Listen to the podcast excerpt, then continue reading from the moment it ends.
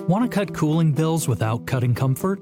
Lower utility costs and enjoy cool and consistent comfort with a highly efficient air conditioner from Luxair. With Luxair's consumer rebate program, educators, nurses, first responders, military personnel, and veterans can enjoy exclusive rebates on qualifying purchases of Luxair equipment. To learn more, call G Team Mechanical at 765 376 3042 or visit gteamhvac.com. They'll recommend a system tailored to your home that provides comfort, energy savings, and lasting performance.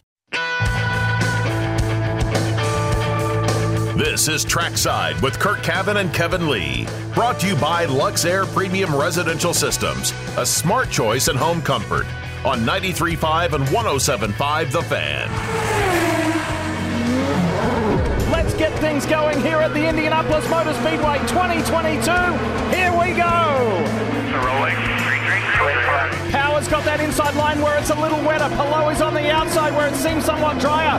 Callum Ilott in that red, rather that green, white, and black car. Three, four back on the inside. And Scott Dixon up the inside, four wide there, a little further back, up on the curb there. Oh, that's Christian Lundgaard, the red white car off in the grass, just up ahead. That stacks up everybody behind.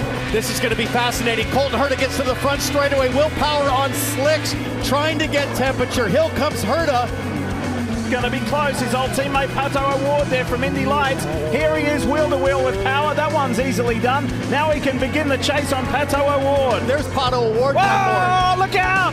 Big nice save. sideways. Nice save from Colton Herta. That was unbelievable. Here it comes. Oh my God, that was handwork, that was footwork, that was everything he could do all the way on the lock stops. There was nothing left. Kirkwood right behind, Dixon in the mix. There's Colton Herta. Here are the Arrow McLaren SP twins. Slick tires, wet racetrack. It, Watch out. Colton Herta shaking all over. It's Kuma Sato on the outside of Jack oh, Harvey around. Teammates contact nose to nose. He tried to go, Pato O'Ward tried to go through on Colton Herta. It did not work out, and it's worked out even worse for his teammate. Sato goes around. And look at the rain is coming. This is huge for Rossi. Caution is out. Herta charging 10 tenths and opening up a gap. He lost three seconds with that bobble. Okay, that's Montoya. Montoya is out of the race after such a positive run. Guys, this is going to bring out a caution and end this race. Great team effort, even though there were high emotions and some doubts. I think this is my most fun win ever. Let's bring it home, buddy. bring it home. The 22-year-old Californian, Colton Herta, wins the GMR Grand Race weekend is here. Welcome to Trackside 93.5, 107.5 The Fan in Indianapolis. Highlights of last year's GMR Indy Grand Prix, kicking off the month of May, announcing your presence with authority and a splash. A little more than a splash at the end with Colton Herta winning. Highlights courtesy of NBC Sports. We're ready to go for the weekend. Road course racing, and then Tuesday starts preparation for the 107th Indianapolis 500, and we're here for it and to talk about it for the next hour. Live on the radio. Open Twitter lines. No phone lines. I don't like making people wait on hold. You can tweet at your leisure, and we will get to it as soon as we can, maybe even the next show, but surely you're not going to miss one of these programs. At Kevin Lee 23, at Curt Cavin. Eddie Garrison is in the studio. I'm Kevin. There's Curt. Uh, we had activity on the track today. We'll get to that coming up in just a little bit. But I still have archived Twitter questions and more coming in today, unless there's something I missed that we need to kick things off with tonight. No, I think we're in good shape. We um, I got to enjoy being at the racetrack today. How fun was that? And there were people on the spectator mounds down by the museum because it was a closed day officially in terms of attendance, but a lot of people down there in the museum area watching uh, the road to Indy, if you will. And tomorrow it's going to be it, it. To me, Christmas starts when the oval track portion begins but this is a pretty close second. This is a really good time of the year, and I can't wait for it to take place tomorrow. Practice and qualifying tomorrow, and racing on Saturday. Uh, there was a, I think, a top five in the championship availability today, and I will admit I did not go. Because we divvy up the pits into sections and we're assigned different drivers and I have pit in and I don't have a single single driver that has any chance at the championship so I will not be speaking about those drivers did you happen to go did we glean any nuggets out of that so I was there, and it was a big turnout, which is encouraging from a media standpoint. No, I, I, I didn't really glean anything that I would call newsworthy. Um, I'll think about it as we go, other than Scott McLaughlin shot 80 at the Brickyard uh, earlier in the day, which is a pretty okay. good score. Uh, and the only thing I would say is an observation someone made that, you know, as you look toward a championship, these five guys, uh, it was from from left to right, it was Pato O'Ward, Alex Palou, Marcus Ericsson, Romain Grosjean and Scott McLaughlin, somebody made the point hey, as you guys are going for the championship, I don't see Josef Newgarden up here. I don't see Will Power, the reigning series champion. I don't see Scott Dixon. And between those three drivers, there's nine series championships. And they were asked their thoughts about that. Of course, they didn't really give an answer. They thought, you know, nine or 10 guys could probably win the championship when it's all said and done. But the point I took from it is how remarkable it is four races into the season. We don't have a Team Penske guy in the mix, at least top top five. We don't have Scott Dixon. Pretty remarkable, really. I mean, we have a Team Penske, by the way, Mark, Scott Scott McLaughlin, but we don't have the two that have been champions. That's my point. Yeah, I think what that tells us again is the depth of the series and why it's hard. And you know sometimes we we talk and it may come off if you're a fan of those teams as as very cruel. And I, I, don't mean it to be. And that's why I oftentimes will give the other side of things and try to tell both sides. But when we talk about you know teams quote failing or not getting the job done well you, you go back to who you have to beat. And you can even get better but that's the problem. The the teams that were already really good are still getting better. And, you know, I think I shared this story that, that Michael Shank was just kind of reminding me, and I'm sure he's reminded other people about this too when we assess his team. And, and he's right. It is an accurate statement. So for us to get in the top 10, that means we have to beat three legitimate of the, you know, he didn't use this phrase, but I will since we've thrown it around, of the big four teams. There, there are 13, and that's not even counting the fourth Andretti car or the fourth Ganassi car with Marcus Armstrong, who's a rookie, but Arrow McLaren, Penske, Ganassi, Andretti, the veteran drivers in those groups. I think that number is 13. And to be in the top 10, okay, you can beat one or two of them, but just to be in the top 10, you got to beat three of them. That's why it's hard. That's why it's been a struggle for the teams outside that top four uh, to, to punch their way in. Yeah, and Marcus Ericsson, by the way, or Marcus Ericsson, Marcus Armstrong. We're going to get those names probably, you know, tied together in some respects this year. But Marcus Armstrong, had he run at Texas, if he would have raced at Texas, and of course this is a big if, but if he would have continued the trend that he's had this season in the other three races, meaning extrapolate his point total over four races, he'd be 11th in the championship right now. That's how good he's been in the other three races. So, what it speaks to is, to your point, there are 14 cars between those four teams. And really, only Devlin DeFrancesco is you know, if if we're counting Marcus Armstrong in there being in a top eleven type, you know, performer so far this season, it's only Devlin DeFrancesco. So mm-hmm. there's 13 cars right there that are going to be pretty solid most raced weekends, and I would expect those 13 to be really good this weekend as well. And you just have to you just have to scrap. I mean, we talk about it a lot during the start of the season, and we'll say you know, could he be top 10 in points? And we almost say that. I mean, I'm just picking any driver here, and we'll say, well, he, he could be top 10 in points. And we say it as if that's a disappointing season.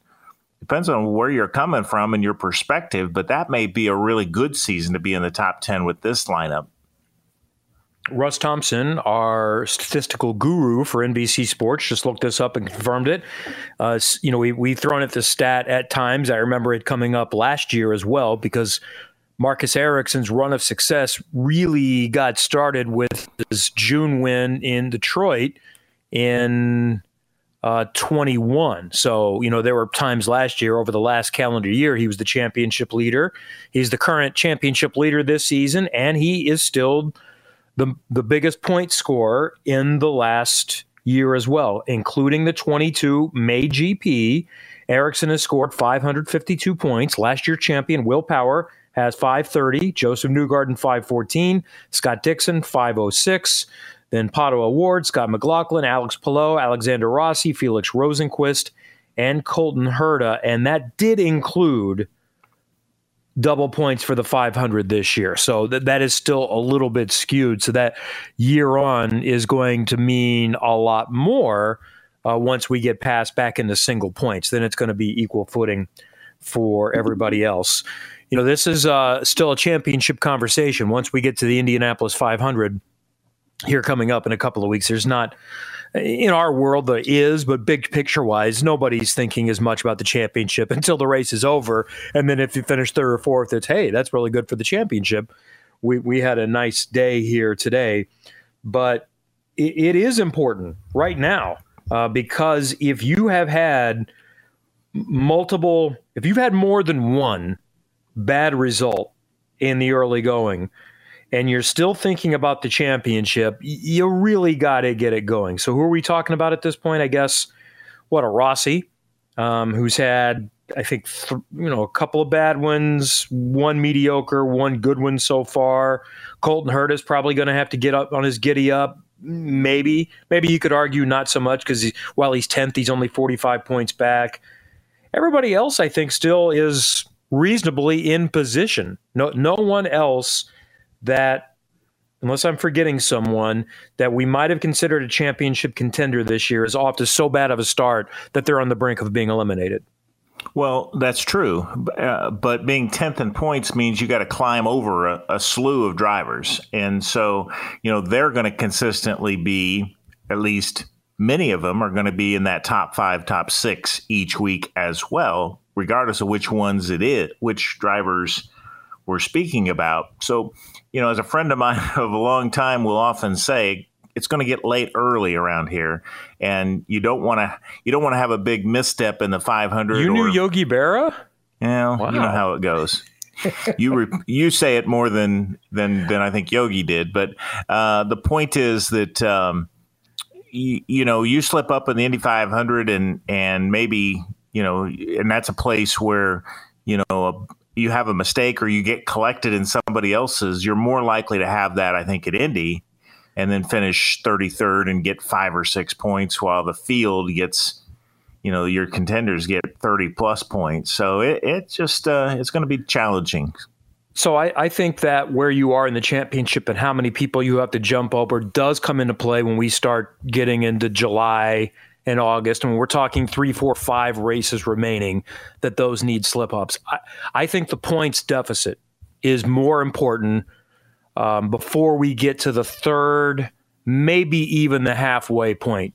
Now, you can't just keep racking up top fives and jump from 10, but as we saw from last week and the week before, you know, the winner jumped up five, six positions. So if Colton Herta wins this race, this weekend, he's probably going to be fifth in the championship going to the Indy 500. So it, it can change really quickly. And I, I've heard drivers talk about this. They just want to be within, you know, they feel like they've still got a chance. If they're within 100 when we get into June, when we get close to the midpoint of the season, they still feel like that's close enough. And then obviously that changes. You need to be closer than that as you move a little bit further past that.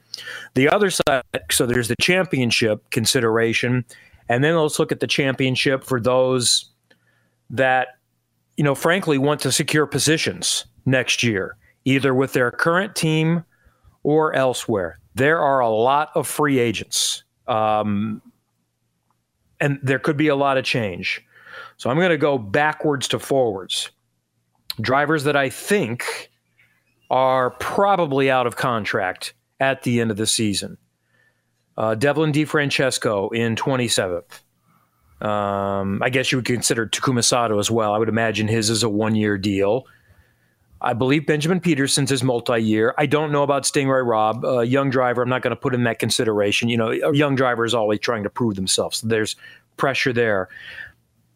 Conor might be on the last year of a contract. Two years is usually pretty standard, and this is the second year since he helped bring BitNile into the fold. Pretty certain Jack Harvey in 23rd is in the last year of a contract. Don't know about Santino Ferrucci. You know, there could be options involved there. Um, so that could be a one or a two year situation. I think there's a decent chance that Simon Pagenaud is in the second year of a two year contract. Again, I don't know that. I've not asked that. So that very well could be wrong. But I hear a lot of people talking about that Simon Pagenaud is one of those that either it's going to need to start going better. And, and by the way, if he is in the last year of his contract, if it's not going better, he's going to be looking for greener pastures if he finds any other options. Because I don't think Simon Pagenaud uh, expected to be tied for 20th in the championship, and he's tied with his teammate. Helio Castroneves, who is in the last year of his contract, and is, uh, if he wants to remain full time, it's going to probably take a podium some somewhere this season or an Indy 500 win uh, to, to get that going. So, barring something unforeseen, I think we should enjoy Helio's last full time season in IndyCar this season. And I, I hope he can get things turned around and, and he might be content with moving on. I doubt that, though. I suspect he would like to continue on. Um, but right now, and this is still early, it could change, but right now, it's not going great for anybody in that program. I, I don't know about Canapino's contract. I would say it's going great. Um, he's probably looking good. I think VK is probably in the first year of a two year contract. Armstrong is probably a one year. Uh, Graham's dad owns the team, so I, I, believe, and and he brings in a lot of the budget and always goes forward. I'm not worried about Graham. Rosenqvist, we know his story. Fifteenth, he's going to need to impress someone. He has again to convince them to add a car or prove that he's deserving somewhere else. I think Felix, I feel pretty confident that Felix is going to have a seat next year because he's very, very well regarded. My guess is it's probably somewhere else, replacing one of these people that I've just mentioned. Um, and then moving forward a little bit, Callum Ilott is, I think, safe, but he's one of those, the better it goes, uh, depending on the options and the buyout and so forth, that's a little bit vague. He might have an opportunity to move to a different team. So those are the drivers outside the top 10. And I think I named about all of them, Curt. I named two thirds of yeah. them at least. I think you did too. And, and, um, you know, as you mentioned, uh, I feel really good about Ilott and Felix being somewhere on the grid next year. Those two are the two I would be the most confident on. You talk about news nuggets. Uh, today we had a chance to, you know, after the five drivers were up on the stage to break out, uh, Marcus Ericsson talked a little bit more, kind of reiterated his point. He's like, you know, my contract's not done yet.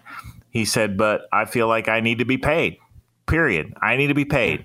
And he kept repeating that. So this was uh, to a pretty strong audience of, of journalists. He's so, dug in. He yeah, is dug, dug in. in. Yep. And I think that's smart to say this. Now, again, again, I've said this many times. It's going to be a game of chicken, and it's just going to depend on what else is out there. And here's the other part that makes it challenging to analyze is there a clause in the contract that he's not allowed to sign with anyone until late in the season? Well, that changes things quite a bit. Now, managers can kind of get around that. Uh, Alex Palou is not allowed to sign with anyone until the end of the season. We all know where Alex Palou is going to be driving. It's for the team whose shirt he was wearing at the Formula One race this past weekend. Uh, that's where he'll be next year. Um, but I, I, still think you keep a real good eye on Andretti. I would not. So here's another one to throw out at you. You know, we kind of assumed that if Arrow McLaren goes to four full time cars, once they welcome in Alex Palou, the fourth is for Felix Rosenqvist. What if it doesn't go great for Felix this year? Or what if they're not willing to commit to him in time? And maybe Felix Rosenqvist has already received a good offer and he doesn't want to twist in the wind like he did last year. And and someone right now says, you know, you're you're the first choice, but we have a pretty good plan B. And if you don't sign by May 15th, we're going to plan B. And, and if that's a solid team, if I'm Felix Rosenqvist, I may take that. Or it could be simply that Arrow McLaren and Zak Brown say, you know what, we got a chance to get uh, the guy who's led the championship more often than not the last two years and is an Indy 500 winner. I know he was in our program, but he in 2019, but that was a different program for us, and he is a different driver now. So I would not rule that out because you have to first look at what teams are hiring, what teams do not require any budget. Uh, I think you could put Meyer Shank with their sponsorship and partner package in that as well. However, if you have options, if you are a free agent, again, we always say no disrespect, but no disrespect. If you have options, are you choosing Meyer Shank right now? Not if you're Marcus Ericsson. Correct. Um, if you're Marcus Ericsson, to me, now maybe if the most important thing is getting paid, and that's the only team offering you money, I, I, suppose you would. But that's that's where the game of chicken comes in. I think Chip Ganassi would be banking on. No, you can win races and win a championship, and you've got backers that have supported you. Uh, we can all make this work, and you're going to look great, and you're going to have fun, and enjoy driving and make some money off the track with endorsements and other things. Uh, so good luck if you want to go to the team that has two drivers tied for 20th in the championship. No, I think if you are Marcus Ericsson, you only there are only two options in in my mind. You either stay yep. where you're at or go to Arrow McLaren. I wouldn't go anywhere else. You wouldn't go to Andretti if if they're no. hiring. Hmm. Uh, if they're hiring I, and it's a difference of go there. seven million dollars, if you're asked to bring five million dollars to the program and they're going to pay you two million dollars. Well, I'm not saying I absolutely wouldn't do it, but I think your two choices are are, are Arrow McLaren or stay where I'm at. Okay, that, that to me, they, I'm gonna I'm like gonna predict consistent. this. What I think if Andretti offers him a seat and and they convince him it's a good seat and he likes the engineer and so forth and are willing to pay him I think Marcus is dug in and is adamant about this. I think if he's required to bring budget again, I think he will leave. Well, let me ask you this: if he, if Arrow McLaren is willing to pay him in in that fourth seat, and it's Arrow McLaren or Andretti, same money, don't you think he chooses Arrow McLaren? Probably, but you were asking if he would leave for it. What, what if Arrow McLaren isn't doing a fourth seat? But yeah, I think a well, pecking order. I, I, I think you can argue that, and it's also. Well, I would say it's too early. We'll know more, but the problem is you may not get a lot more time. That decision may need to be made in the next month or so. Um, I don't know though, because he was there. It is a different team, but I don't know what he thinks about Zak Brown because he's still involved there. How did that end? What ended it? Was it Sam Schmidt? Was it Zak Brown that ended that relationship? Could be. You're right. I mean, uh, that's a so that, that's a variable we don't know. Now the team president has changed, although I don't think Taylor Kiel had that title at that time as well. But he was kind of running things, uh, and it's it's a different situation now. But I, I think that's that's the one to watch moving forward. That's the big one here, uh, getting forward. So yeah, you do have that big fish, and then you have a lot of others that are kind of jockeying for position and hoping hoping there's still a chair available uh, in in the the musical chairs when we get done with things. Which, you know, we'll know about it all in September, but it is being decided here right now. That's why these I think next two races go a long way toward deciding how good your options are for next year. So that adds a little bit even more to it beyond the Indianapolis 500. Well, I'll sneak in a couple of Twitter questions in this segment, then we'll get to more next segment. Tom Taylor sent this in a few days ago. Sorry I missed it. I think this is a good question. Uh, it's like your either ors. Would you take a Ganassi car or the field for the Indy 500? I'll take a Ganassi car.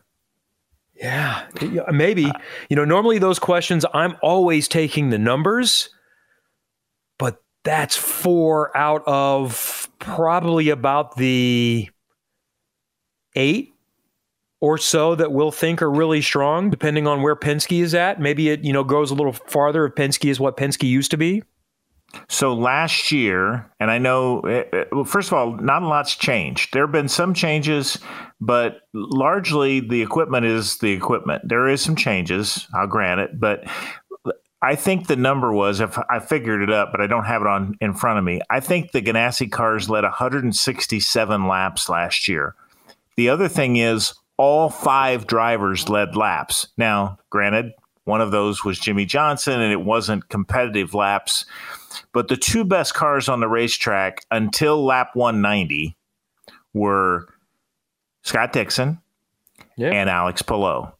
And both of them incurred a penalty that I'm not saying shouldn't have been, but if Dixon, you know, Dixon surely is going to uh, was the heavy, heavy, heavy favorite when he came to pit road on lap 175. He just he just missed the speed limit by a whisker. And the other thing we forget, we don't forget it, but people forget it, is that Alex Palou was coming to pit road as the second best car on the track. And granted, it was early, but when he came for that pit stop and the caution came out, he was committed to coming down pit road.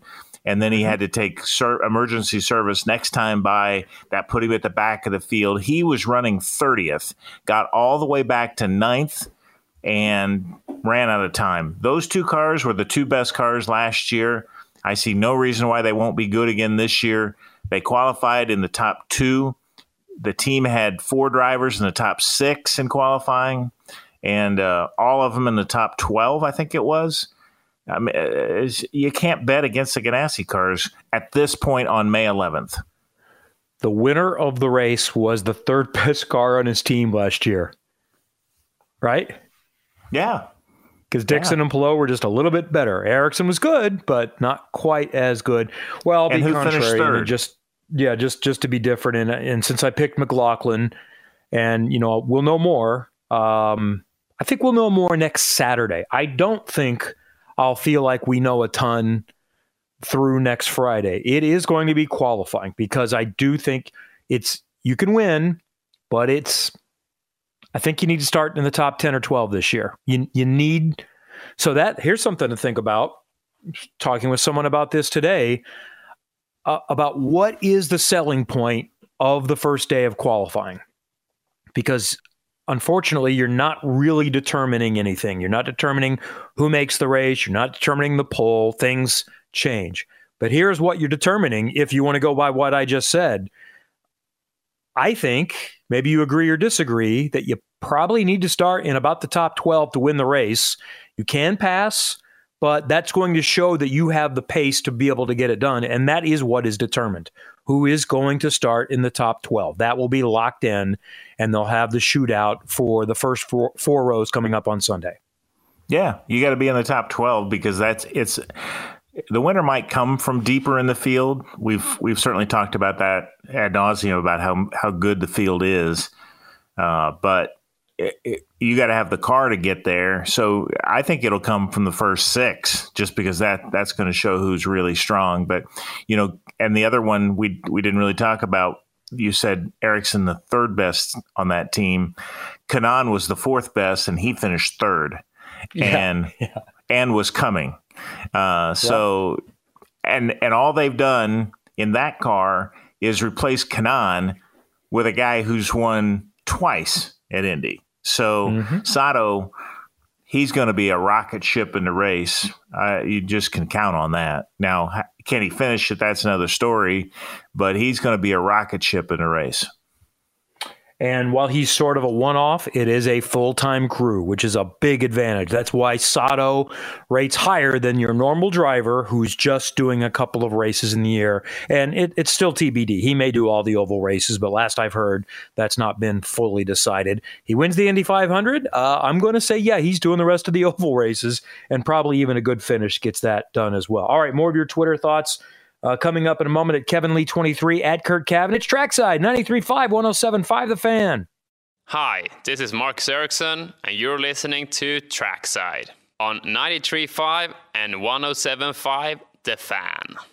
There's the aforementioned reigning Indy 500 winner. Made in Indianapolis means racing. You knew that. It also includes big time racing on the dirt at Circle City Raceway on their all new clay surface. May 19th, it's the second annual CJ Rayburn Tribute. $10,000 to win super late models and Boss 410 sprints. May 24th and 25th, it's the USAC Amsoil Sprint Car National Championship, Circle City Raceway at the Marion County Fairgrounds. Discounts for military, first responders, veterans, seniors, and teachers. Tickets and info at circlecityraceway.com. Our news of the day, Curt, uh, I think is going to be uh, bad news for one of our favorite people, Ernie Francis Jr., uh, Indy Next driver. Indy Next by Firestone is not going to be competing this weekend. HMD with Force Indy released uh, a statement today that he suffered a fractured wrist in the Barber race. So I got to go back and look at the box score of this. I'm, i remember he was um, three wide at the start. There was a, a little bit of a kerfuffle, and I can't remember if he was on the inside or the outside, but there was contact. I thought he was in the middle. And I believe he finished the race and th- drove with a broken wrist. Yeah, I thought he was in the middle, but I could be wrong. But um, it, it's a, it's interesting that it, it kind of took this long to come to public knowledge. I mean, and he drove the rest of the race. It apparently is such that he's going to get in the car and start the race to collect the points, but not I, compete. I think that's changed. So tracksideonline.com uh, posted that today, and I have not been back on Twitter, so I hope I'm not speaking out of school. But I was told uh, by someone at tracksideonline.com uh, that the 99 car has been withdrawn. So maybe not take that for gospel because I've not seen anything from IndyCar by the way, I've not seen a lot of things in release, I'll be honest, about entry changes. We've got some TBAs. Uh, I hear Josh Green. I mentioned that was a TBA last night. I think Josh is there, and Josh is going to race this weekend. So, so that is good. But I, I don't think he's going to race coming up this weekend. Did he? Um, I'm trying to find the box where I don't have it. So there you go. So that's that's what we know. It sounds like Ernie Francis Jr., who had two good results to start the season. Um, I'm not going to say the pace has been awesome, but he's survived the first couple of races, which it's still a learning process for him. And when you can score points, because I, I do still think there's the chance that as we get into the second half of the season and he's gone to these places a second time, he can be more competitive. Same thing we talk about from IndyCar. It's a really deep field. So it's not fair just to say Ernie can't do this. I, I don't think that's accurate but everybody else he's racing with has been running Formula cars longer, has been doing this type of racing, preparing for it while he was doing Trans Am racing. So I think there's still a chance for Ernie. Sad that he's not going to have a chance to, to really compete this weekend. So the other thing I brought up last night, I got totally wrong. Saw that Toby Sowery had an announcement, and then I'm trying to remember, all right, who was in? Because we've got people leaving cars, getting in cars, and Indy next. So before I get to Toby Sowery, we essentially have had a trade in motorsport. So Rasmus Lindh did the first race for HMD, did not do the Barber race. Unfortunately, that is somewhat commonplace in junior racing that if the check does not clear, you don't get to do the race, and the budget ran out.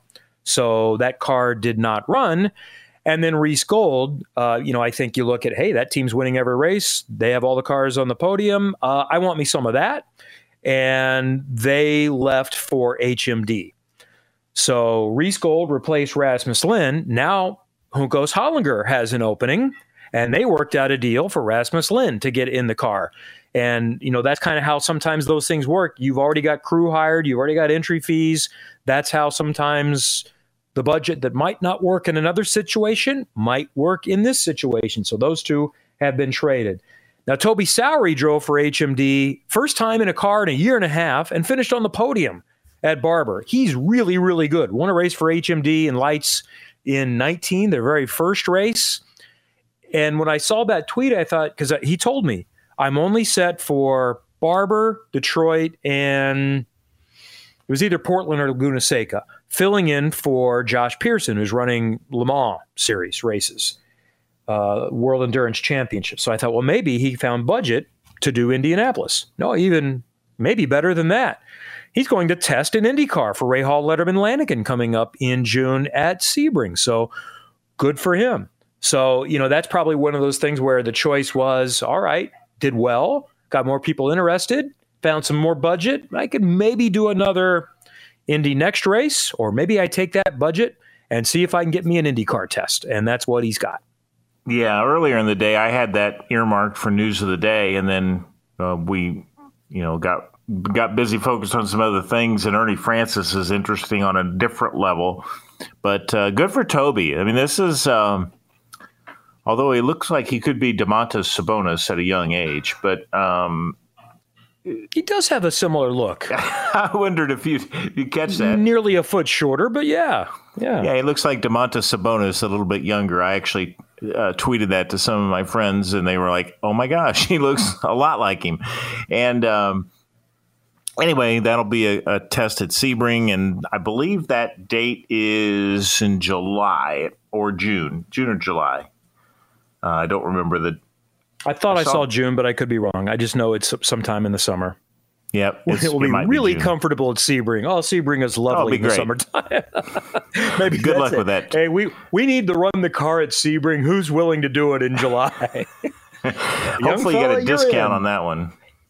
Well, and, and there's also an advantage for IndyCar teams too, because they can, they can still learn a little bit. I've talked to teams before that have done summer tests at Sebring and felt like that applied to some other things that they they were doing. The smart people figure out ways to make it all work. I remember one year, seven or eight years ago, when Ganassi had been struggling a little bit, and it was at Pocono, and they were they went really good, won the race, maybe finished like one, two, three. And I remember Mike Hull telling me a, a lot of what we we did a test at Sebring, and what we learned there actually applied to Pocono as well. So it's not just bumpy road courses and street races. There are things that they can uh, figure out that work for all kinds of situations. All right, back to the Twitter inbox at Kevin Lee 23. Terry Callahan. Last night you mentioned, he actually sent this a few days ago. Sorry, Terry. Uh, you mentioned top qualifiers for last year's GP. Pato and Felix were both in the Fast Six, but ran into each other early in the race. Don't you think all the McLaren team cars are in the discussion for the win on Saturday? Yes, if we didn't say that, yes. That was when we were talking Monday. Well, I was in the car and I said, I, I don't know. I haven't looked at it. Uh, where'd they qualify? Don't remember them being a factor, but you're right. I do remember them running into each other. And I also know this even if they were average last year, McLaren keeps getting better everywhere, everywhere they go. So I think you just have to say going into a weekend, yeah, they're probably going to be in the mix. So I think the one of the really smart things you've said here in the last uh, few weeks is that, and and you said this Monday as I was trying to gather, uh, you know, initial information about. I hadn't yet watched last year's race, but the point you made was whatever happened in last year's race, good, bad, or indifferent, is irrelevant this year. First of yeah. all, last year was conditions were just unique from the get go. I mean, it wasn't like Colton Herta drove to the front. He started 14th, and the only reason he got to the, got to the front is because he pitted on lap two to get off the tires, and then everybody else came the next lap, and he jumped them. I mean, that's not that's not going to happen again this time. And the summer race, just different conditions than we're likely to see on Saturday. So, you know, it's just. Um, it's what we saw last year is especially in May is not going to happen again. Even if it rains, it'll be a completely different race. I mean, you're not going to see like we saw last year, Alex Palou spin going relatively slow. I mean, he was on slicks and it started raining. So that you know, these things the whole thing you can just throw away because it, it's not applicable. And then I think the second race somewhat applies, but not totally, because I'm sure it was 15 degrees warmer. So we can look at the qualifying for that. And that's what makes it challenging for the engineers that just something being a little bit different changes things. But uh, the point is accurate. Yes, I think you can count on Arrow McLaren as being a factor this weekend, next weekend, every weekend that IndyCar is going to race for the foreseeable future. Um, hey, here's maybe a secondary note and news of the day, courtesy of our studio producer, Eddie Garrison. He tells us that Sam Schmidt was on with JMV on this radio station early this afternoon. So, what I'm going to say, I knew, but I was going to let them announce it. Tony Kanaan, when I interviewed him on Peacock during one of the practice shows at Barber, kind of let it slip because I was to understand there was going to be an announcement at some point. I wasn't sure when that was coming.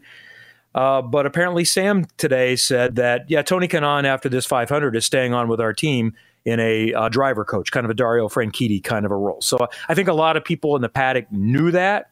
I'm, I don't know if Sam was supposed to say that because I believe, you know, McLaren likes to do big announcements. But so that's why I went ahead and said that. One, because one of the co owners of the team said that publicly. And two, I think Kanaan just about said it. If you were watching that interview last week, that uh, yeah, I've got news. I'm you know I'm not going anywhere. I'm going to still be with the team, kind of thing. Uh, so, you know, knowing that in the last few weeks is one of the reasons why I have bought into a little bit more of the. I think it's serious. I really do think this is going to be the last one. Now, even if he is announced as a driver coach, doesn't mean he couldn't come back and drive.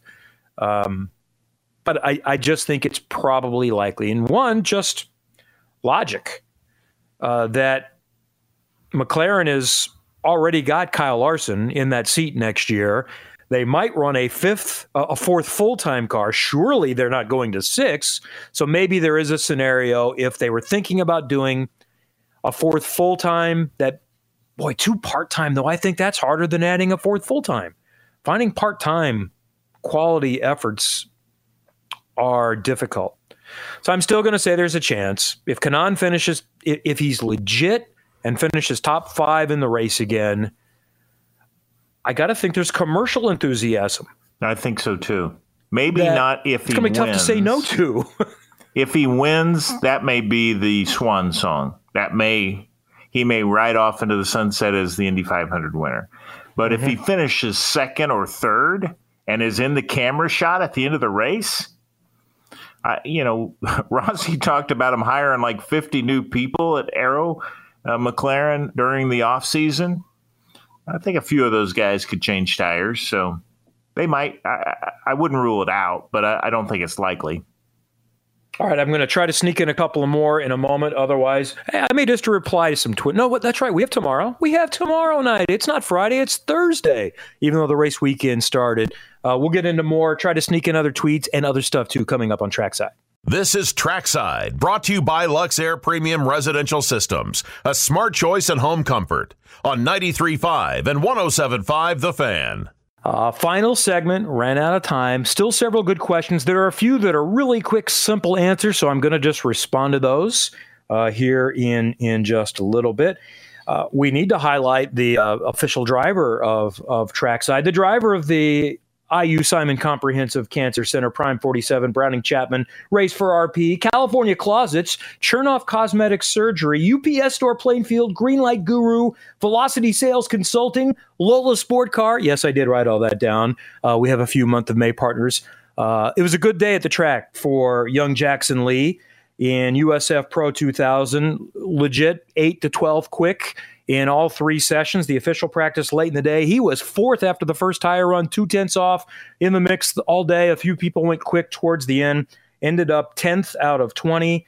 He was uh, like five and a half, six tenths off, but three tenths off second. Kiko Porto put a big lap in at the uh, end, and he was more than three tenths faster than everybody else. So there you go. They qualify tomorrow. Race in the afternoon, right before IndyCar qualifying. You can watch it on Peacock coverage here on IndyCar Radio uh, on IndyCar.com.